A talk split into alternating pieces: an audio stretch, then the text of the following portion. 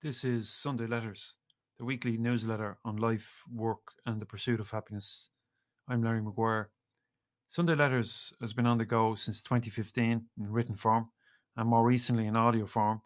And you'll find no advertising here, no marketing, no round the corner attempts by third parties to sell you stuff you don't need and part you from your cash. Instead, this show is about content of a deeper nature stuff that keeps me up at night, stuff that I spend hours and days researching, writing, editing, recording. And all because I think it's worth sharing. I think it's worth your consideration. And if you enjoy the stuff that I do, if you like what I write and enjoy what I record, please consider becoming a paid subscriber. It costs a fiver a month or 50 a year, and you'll help me create more time to make stuff like this. Get over to sundayletters.larrygmaguire.com to show your support for the show. So, here's this week's edition. I've been writing and talking about work for some time now, probably since 2014. And although much of what I write about uh, is kind of banging on the table a small bit, giving out about uh, how shitty work is and how much of an imposition it is, and uh, how it gets in on under our skin and how crap it is. Let's be honest about it. Um, okay, maybe that's true to an extent, but there's also good aspects to it. You know, we uh, we meet people in work and we form friendships there. Uh, it provides us with money to do the things that we like to do. Um, of course, most of what we do with that money is pay bills, but um, it does give us an opportunity to uh, improve our lives. I think that's fair. It's it's unfair to lean to constantly lean on the negative aspect of work and say, you know, it's shit and we have to find a new way. But we do. Um, I mean, we can't ignore that. Uh, there are positives to aspects to work, and there are equally negative aspects to work. I won't say, in fact, it's not equal. You could argue with me and say there's a balance. You know, most people work on they need work and they enjoy the, the money they get from it and all this kind of stuff. But I think there is a there is a sense for for me that work is primarily something that's imposed on us. That we, we grow up, we're taught how to how the system works from our from our parents, and we enter into the workplace and we get a job and we don't really have much choice about it. And as kids, if we ever voice, although things have changed, right? They, they have changed. Let's be fair about it. Um, but in most education systems, children will be discouraged from going a little bit left to center or right to center. They they want you to get the education and become an employee. That's the route. There's no real denying that. Most people work for other people. In the US, only 6% of people are self employed. Those results, those figures come from the OECD. Um, in Europe, it's about 15%. In Colombia, it's 50%. Now, there's reasons for that um, that I need to look into a little bit more. But uh, most uh, developed countries, um, the the people, the citizens work for other people, work for corporates, work for large entities that employ a lot of people. And when you take on a job, you go into that job, and although there are some measures to allow you your autonomous working and to allow you think and use your brain and all that kind of stuff, mostly they want you to toe the line, and you have to toe the line because the business model that that corporation employs uh, results in them making profits for their shareholders, and that's their primary goal. So when you get a job, you might have some freedom to be creative within that, um, within the frame of that, but largely you've got to do as you're told. Even if you're a manager, there are rules, you know. Um, and I believe that that situation, that arrangement, hasn't changed much. You could talk about the, the major upheaval, up, upheaval to how we work uh, g- given the pandemic and how um, the future of work is going to be very different to even now. It's very different to what it was 12 months ago, and we're relying on technology and all that kind of stuff. Now, my opinion is that that all that may be true, and there might be improvements coming. But um, my contention is that the workplace is encroaching more and more into our private lives, into um, our homes and, and our private spaces. And that's not a good thing, in my opinion. Now, getting back to the thrust of this week's uh, episode of Sunday Letters, I am giving voice to some positive and negative aspects to work, and I'm leaning on a book titled The Oxford Book of Work by Keith Thomas. It's uh, uh from around 2003, I think. And uh, he draws on a lot of material from, I know, centuries of, of writings from poets and uh, philosophers, artists, writers, um, uh, the clergy, you name it. Uh, they're all in here. Um, now it's it is pretty exhaustive. I was going to say it wasn't, but it but it is. It's like six hundred pages or something, and there's a, there's there's all these excerpts from um, books and poems and all this kind of stuff that refer to work. Some extol the virtues of work and um, uh, why it is that work is a blessing, etc. And others weigh in on the negative side and suggest that work is an imposition, that uh, the corporate machine is destroying our humanity.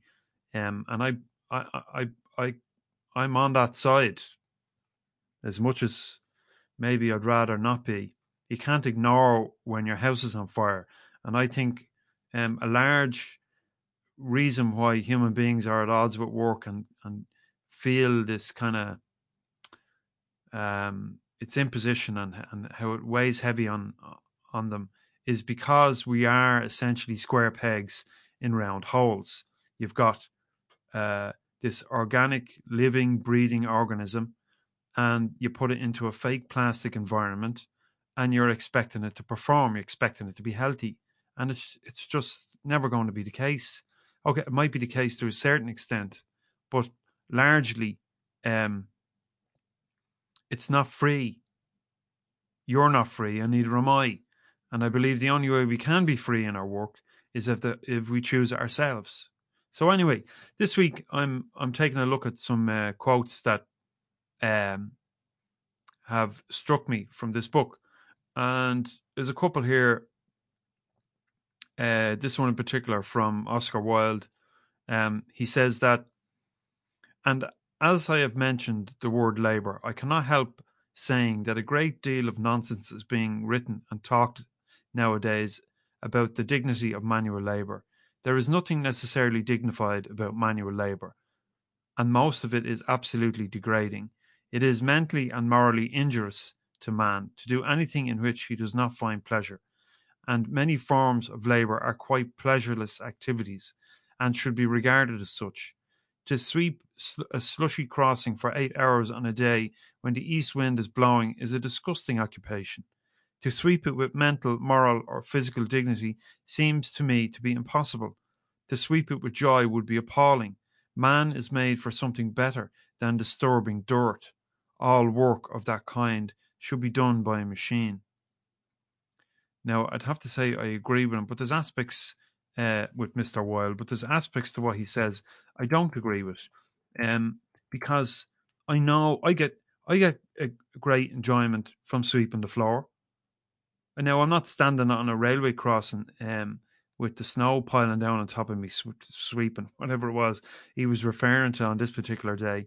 But um, I think it's a little bit short sighted to suggest that manual labour is uh, unfulfilling and that you can't enjoy yourself uh, from it because I know you can. But I think what he was saying here in this excerpt is that human beings are not donkeys. And what capitalist systems tend to do, the current, how we work, the workplace, how it's structured, what it tends to do is turn people into machines.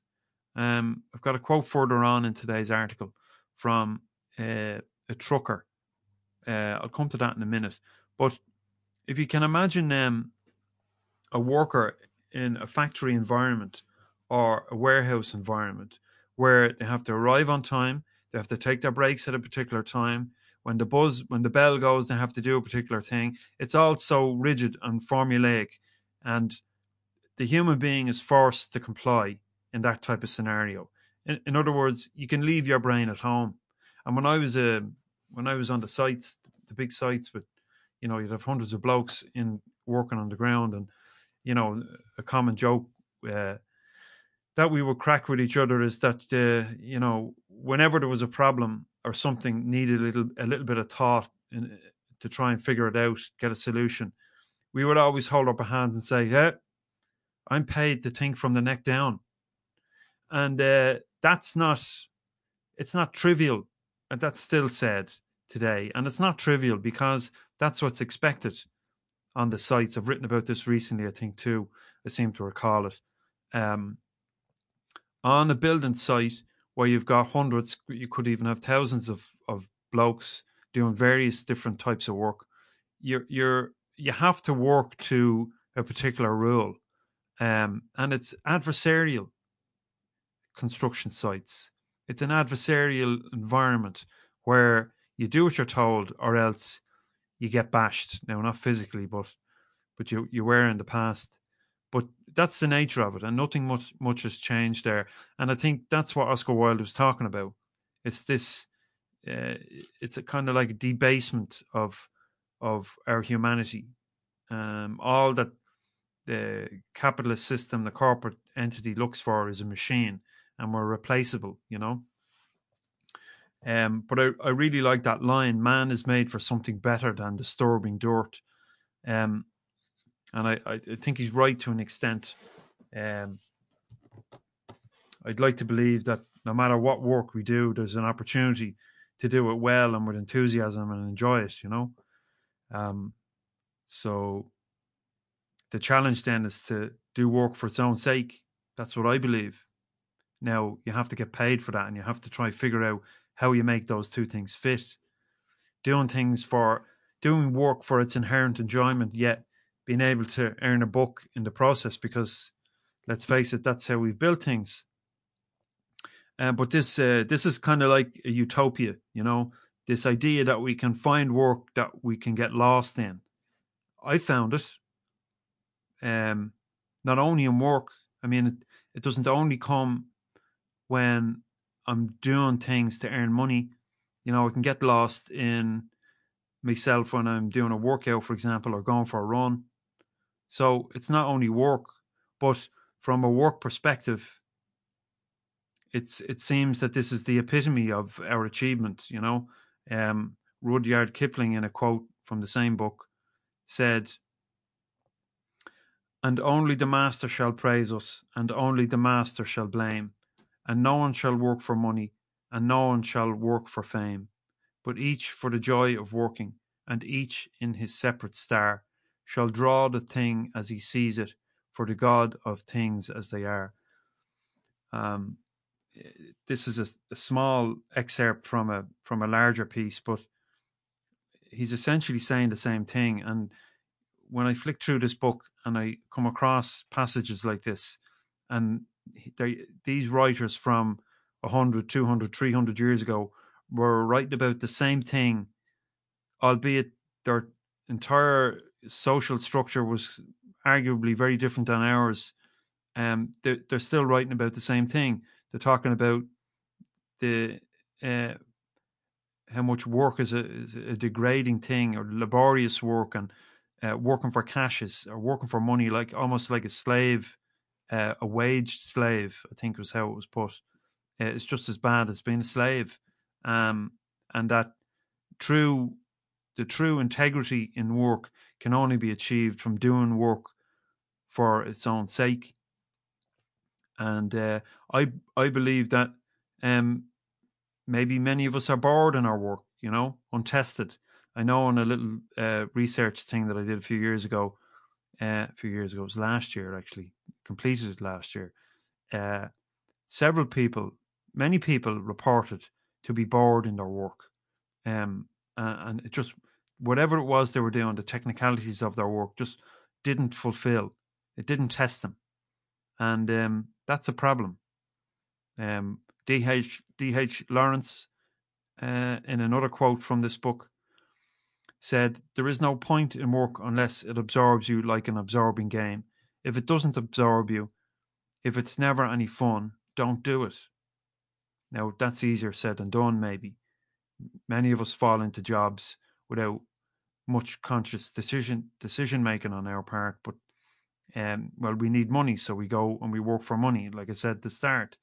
Um, but I, am not certain that uh, there, there has to be a certain degree of privilege. I think. I mean, you have to have a few bob in your pocket. So if you're from, um, I don't know, Ballymun or uh, Ballyfermot or any under under any other underprivileged area of a modern city, and your opportunities are low.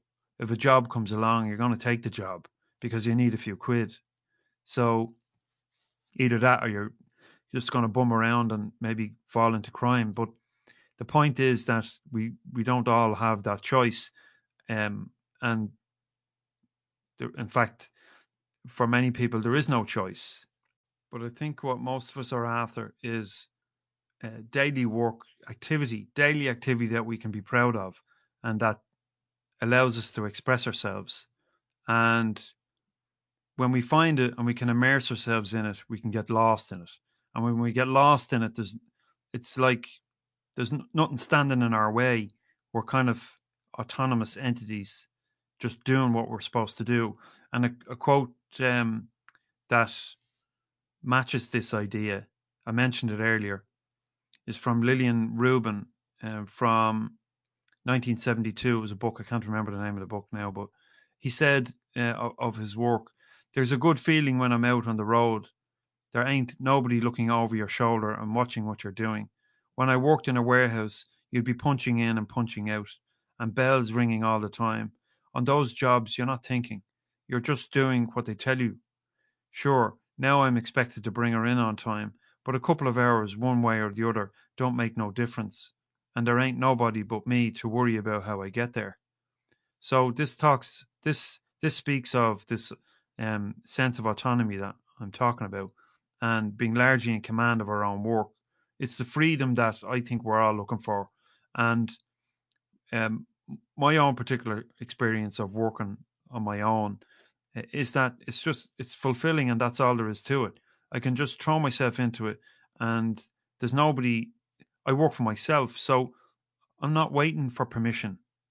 You might engage with other people to try to find the best solution possible, but uh, largely it's uh, you've agreed to do a particular piece of work. The client has agreed to it too. You get cracking, you get into it, uh, you complete the job, and then you get paid um, get a few payments along the way too. So it's um, I think this need to survive that is the killer. It because if we don't if we don't have a few quid, well then we're forced to do work that we wouldn't ordinarily do, and that's what a lot of people end up doing. So uh, here we are at the end of COVID. Hopefully, the end of COVID we're getting some um, of our freedoms back. But work work has changed. Yeah, okay, it's changed now. Uh, vaccinations are ro- being rolled out, and people are getting back into the workplace. And here we are joining lines of traffic again. And I'm looking at the street where I live, and it's a little, uh, it's a it's a kind of link road between two main roads, and um, people take shortcuts, and they use this link road to get to try and get ahead of the traffic to get home before everybody else. It never works because they just end up sitting in traffic on the link road. And then it blocks me getting home. And they're all back again. And the link road is blocked again.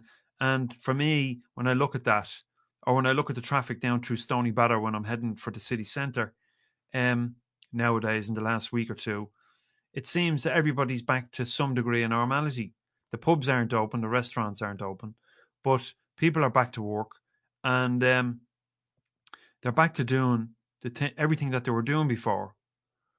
And we can talk about the future of work and get excited about all this and get excited about remote working and all this kind of thing. And maybe you have a point, maybe it is a change for the better, but I don't believe it is. I don't believe that the fundamentals have changed at all. That we're just back to doing things the way we always did them. And uh, I'm not too optimistic that things will change en masse, but they can change for the individual. They can change for you in your work if you choose it, and they can change for me. They did change for me. Um, but I think if we can, if we're rely, if we continue to rely on someone else to give us a job and give us the opportunity to make money, well, then we are just slaves, and nothing changes, regardless of the technology. Um, we can talk about this kind of pursuit of freedom and work, um, and hope for better in the future. But they've been talking about this, people have been talking about this for generations, for centuries, and nothing really has changed. Uh, here's a couple of quotes for you. The desirable medium is one which mankind have often known how to hit. When they labour, they do it with all their might, and especially with all their mind. But to devote to labour for mere pecuniary gain, fewer hours in the day, fewer hours in the year, and fewer hours of life, that's from John Stuart Mill from Principles of Economy in 1848. Uh, F.W. Taussig, Principle of, Principles of Economics in 1911, wrote The chief model by which labour is likely to be made less irksome is not by a change in its character or its intrinsic attractiveness, but by a diminution in its severity. It will probably be lightened by the increasing perfection of tools and the increasing use of machinery, though on the other hand, it may be that from this cause its monotony will become no less, perhaps greater. Uh, kind of insightful, I think. Uh, in other words, the machines won't won't make it the workplace better for you and I. In fact, they might make it worse. Um, uh, John Maynard Keynes also had a lot to say about the future of work when he wrote in 1930 in Economic Possibilities for Our Grandchildren. Thus, for the first time since his creation, man will be faced with his real, his permanent problem how to use his freedom from pressing, pressing economic cares, how to occupy the leisure which science and compound interest will have won for him, to live wisely agreeably and well. The strenuous, purposeful money makers may carry all of us along with them into the lap of economic abundance. For many ages to come, the old Adam will be so strong in us that everyone will need to do some work if he is to be contented. We will do more things for ourselves than is usual with the rich today, only too glad to have small duties and tasks and routines. So essentially, what he was saying was uh, with the advent of uh, machinery um, and technology that we won't have to work to the extent that we do. That's that was in 1930, and he predicted a 15-hour work week, which didn't come about. Didn't come about, um, not unless you're you're working part time. So, in many cases, actually, uh, uh, the working week has stayed the same, or in fact, become greater uh, read recently that Americans are working more hours today than their parents did in the 1960s. Uh, so this whole idea, this utopic idea of a 15-hour work week and machines taking care of everything, and that uh, the money makers, as Keynes put it, would carry the rest of us along, uh, turned out to be a nonsense. And I don't think he really took into account the the greed of the few and their willingness to take advantage of the masses, particularly those in third world countries, uh, because they really pay for our luxuries. And he didn't take account for our propensity towards captivity. And we don't like freedom. We'd rather be told what to do. We'd rather be given a structure and told, go to work. So I think it's idealistic and it is, but it doesn't have to be, not for individuals. I think we can uh, change it for ourselves. And uh, that's my bag, you know. That's what I keep writing about. Okay, so I'm going to split now, but before I do, uh, I want to tell you about a little project that I'm running during the summer. Um, I mentioned Stoneybatter earlier. I don't live too far away from it, about five minutes drive, and it's a really interesting part of the city, uh, full of kind of an eclectic mix of people. You've got the prison around the corner. You've got uh, barristers and solicitors, solicitors living locally. You've got uh, trendy, uber cool people wandering around the place, you know, looking stupid in their three quarter length jeans, and um, you've got uh, you've got a few bums knocking around just to kind of balance out the place a bit. It's a bit foodie down in Stoneybatter as well. Um, so you, you've got a, a mix of professionals and working class people and all kinds of things going on. So uh, I plan to talk to these people over the summer, uh, ask them about their work, how they feel about it, things they like, uh, maybe touch on what it is they wanted to do when they were small, and did they do it? If not, why not? Um, what they do if all their financial needs were met. I think that's a really interesting question, and I know some of you have answered uh, that before. I've asked you in a couple of different places, but um, I think it's going to make for a very interesting conversation. So I'll have more on that over the next few months as I gather the material. I have a bit of experimentation to do first and see if I can pull it off. But uh, just invested in a bit of technology to help me with that. So hopefully the recordings will be good, and uh, we'll get some photographs as well and pull it all together and see what we can produce. Um, so that's all I've got for you for now. Uh, thanks for listening in this Sunday. And if you haven't read the article today, give it a read. It's somewhat different to what I've been banging on about um, here uh, on the audio. So uh, maybe I'll see you there. LarryGMaguire.com uh, is where you'll find me. Uh, this is Sunday Letters, and I'll see you during the week. All right, take care.